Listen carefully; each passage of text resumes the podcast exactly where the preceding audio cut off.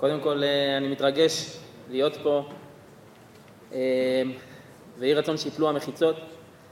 הזדמנות גם להודות, אני מרגיש ככה, מודים שיוצאים מהצרה לגמרי, ויש עוד, אנחנו עוד ככה בתוך העסק, אבל עוד היה על זה, על מה שכבר יש, ועל זה שככה זכינו לחזור לישיבה.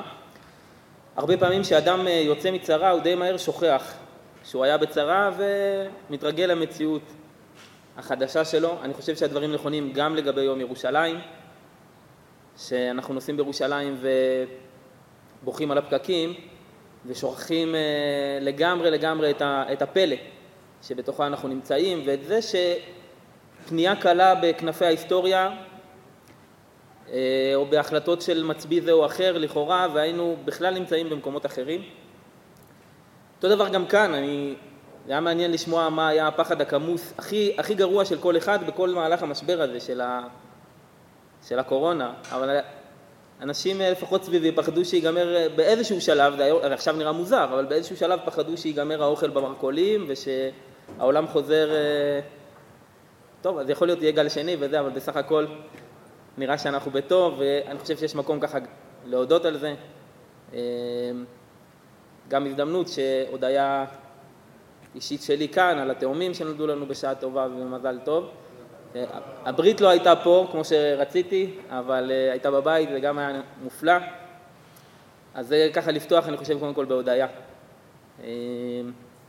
זה נקודה ראשונה. אמרו חז"ל שאין בעל הנס מכיר בניסו, ואני מאוד מרגיש את זה לגבי ירושלים. שמעתי איכשהו, הייתי בנסיעה והיוטיוב התגלגל מדבר לדבר והגיע לאתי אנקרי, שרה, יש לה שיר של דיסק של שירי רבי יהודה הלוי, והיא שרה את, לא זוכר, פיוט שלו על ירושלים, אבל לפני זה היא מספרת איך התגלגל לה בכלל הרעיון, והיא מספרת שהיא עומדת בפקק בדרך לירושלים, ועצבנית ולחוצה, והאוטו מתחמם, ופתאום היא כאילו מסתכלת ורואה את ירושלים מרחוק, והיא כבר התחילה לעבוד על הדיסק, והיא חושבת על הפיוט הזה של רבי יהודה הלוי, ואומרת שהיא קצת יותר קרובה ממנו, שהיה בסוף מערב. ויש מקום ככה להודות על הדברים.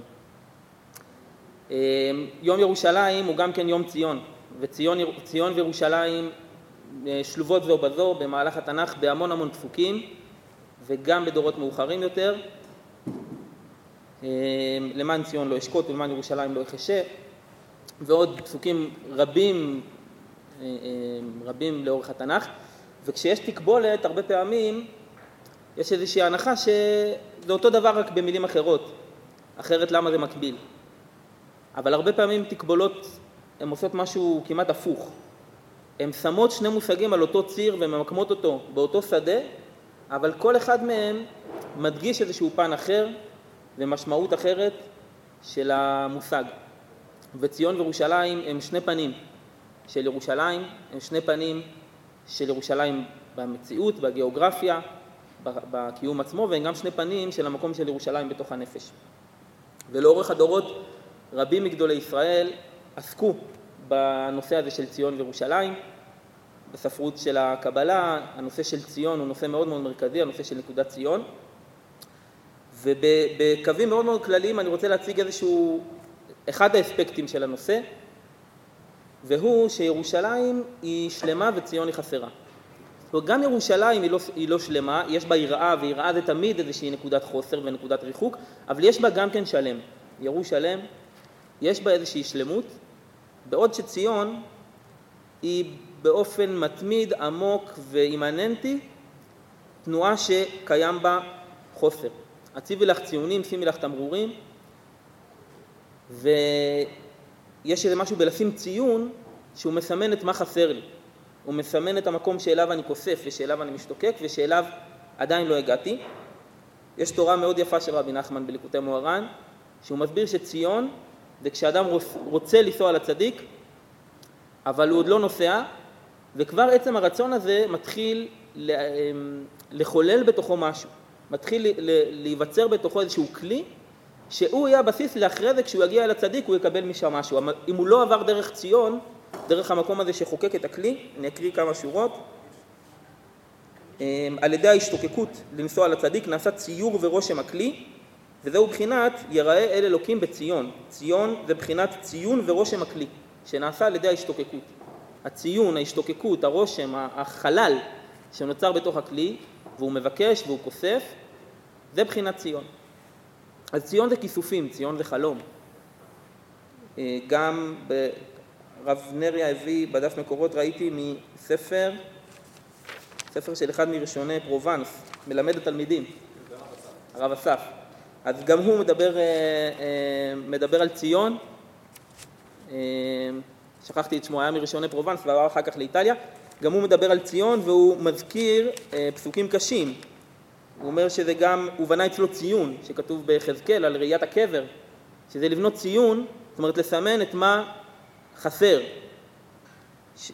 לעיון ולזיכרון על דבר גדול מהנראה, ציון תמיד מציין ומסמן את מה שעוד אפשר לחשוף אליו ואת מה שעוד אפשר להגיע אליו.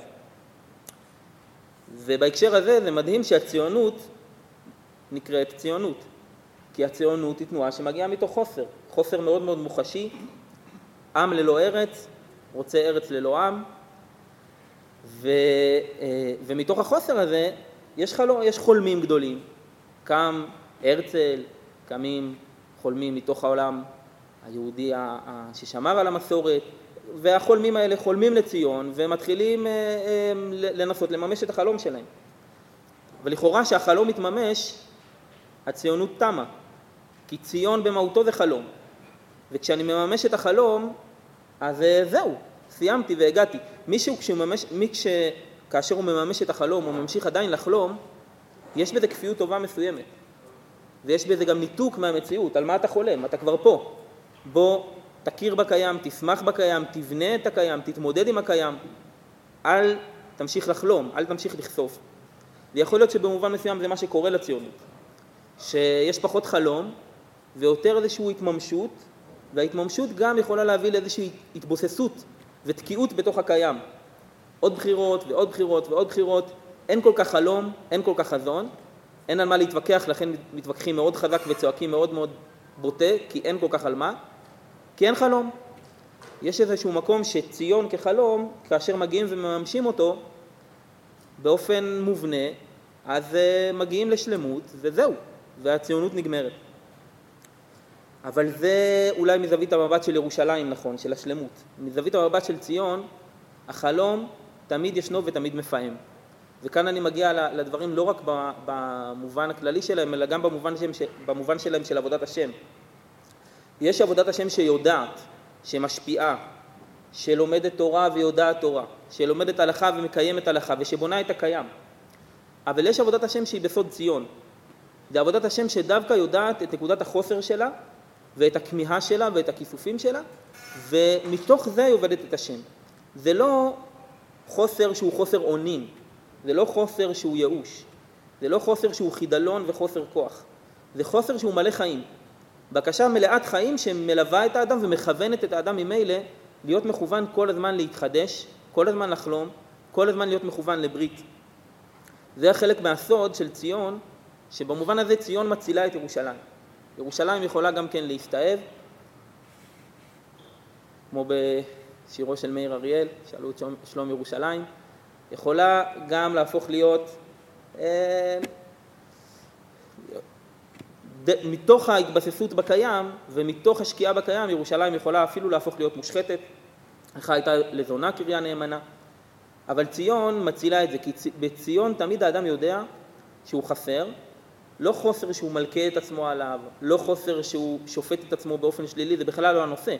חוסר שכל הזמן מכוון אותו להשם יתברך, שכל הזמן מכוון אותו לחלום, שכל הזמן מכוון אותו להתמלא ממשהו שנמצא מעליו. לא רק לדעת, לא רק להיות, הזכיר, הזכיר הרב יעקב את, את הרב מנחם פרומן, זכר צדיק לברכה, ואני חושב שזה היה חלק מה... הוא היה מנחם ציון, חלק מה, מהמהות של היהודי, היה מקום של לעבוד את השם מתוך... חוויית חוסר, שהיא לא חוסר עונים והיא לא חוסר עשייה, ממש לא. מלא עשייה ומלא עון. אבל זה חוסר שהוא מכוון והוא מדייק והוא אה, מרכך, והוא מכניס ענווה והוא מכניס כיוון לתוך העולם של עבודת השם שלנו.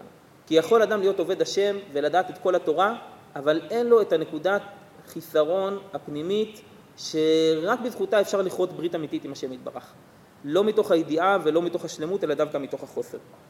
וזה חלק ממה שציון נותנת. ציון בעצם היא מחזירה את החלום, כיוון שמתוך נקודת החוסר אני תמיד חולם. גם כשכבר הגעתי, בשוב השם, שיבת ציון, עדיין היינו כחולמים. עדיין יש חלום שהוא, אנחנו כבר פה, מה יש לחלום? אז אפשר לפרש את היינו כחולמים בכל מיני אופנים, אבל היינו כחולמים זה שגם אנחנו חוזרים לציון, עדיין יש לנו חלום, ואנחנו עדיין לא שוכחים את החלום. גם החלום להר ציון, להר הבית, כמו שדיבר הרב יעקב, שאפשר להתכחש לו ואפשר להדחיק את הבעיה הזאת ככה בלשולי התודעה, אבל יש שם עוד נקודת חסר מאוד מאוד עמוקה שלנו, וגם בעבודת השם, המקום שאליו אנחנו מכוונים, את עבודת השם הפרטית והציבורית שלנו, הוא לא רק מקום של ידיעה והשפעה ושלמות, הוא גם מקום של בקשה ותפילה וחסר שעולה מתוך נקודת ציון.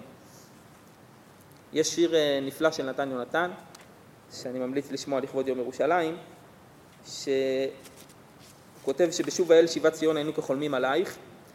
שיר, שיר נהדר, כדאי לשמוע את כולו, אני רק אקריא את הבית האחרון, אז הוא מסיים את השיר ככה, וגם נשאיר את החלום, אשר היינו אז חולמים, שירחף על חום גופך, על כפור לילייך, על אביבך וזהבך, על הלילות והימים, על מעייני הישועה, על נחלייך.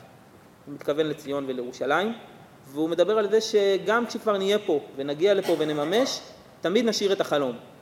לא חלום שמתכחש למציאות ושבורח מהמציאות, חלום שמכיר במציאות אבל פותח בתוכה כל הזמן חלומות חדשים.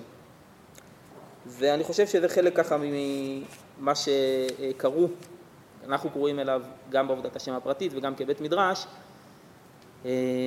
לכונן ולבקש עבודת השם שיש בה גם מיסוד ירושלים וגם מיסוד ציון, גם מיסוד המימוש, ידיעת התורה, גדלות בתורה, השפעה חינוכית, השפעה ציבורית על מדינת ישראל, שזה חלק ממה שירושלים קוראת לנו, לעבוד עבודת השם כללית וציבורית, וגם ביחד עם זה להיות ולגלות איזה משהו שאולי מצרך לפעמים יותר נדיר, שזה עבודת השם שמכירה גם בחוסר, שמכירה גם בבקשה המתמידה שקיימת בנו כמלכות, שקיימת בנו ככנסת ישראל שעומדת לפני השם יתברך ותמיד חסרה ותמיד מבקשת, ומתוך הבקשה הזאת כל הזמן עולים וצומחים חלומות חדשים ותפילות חדשות. יום ירושלים שמח.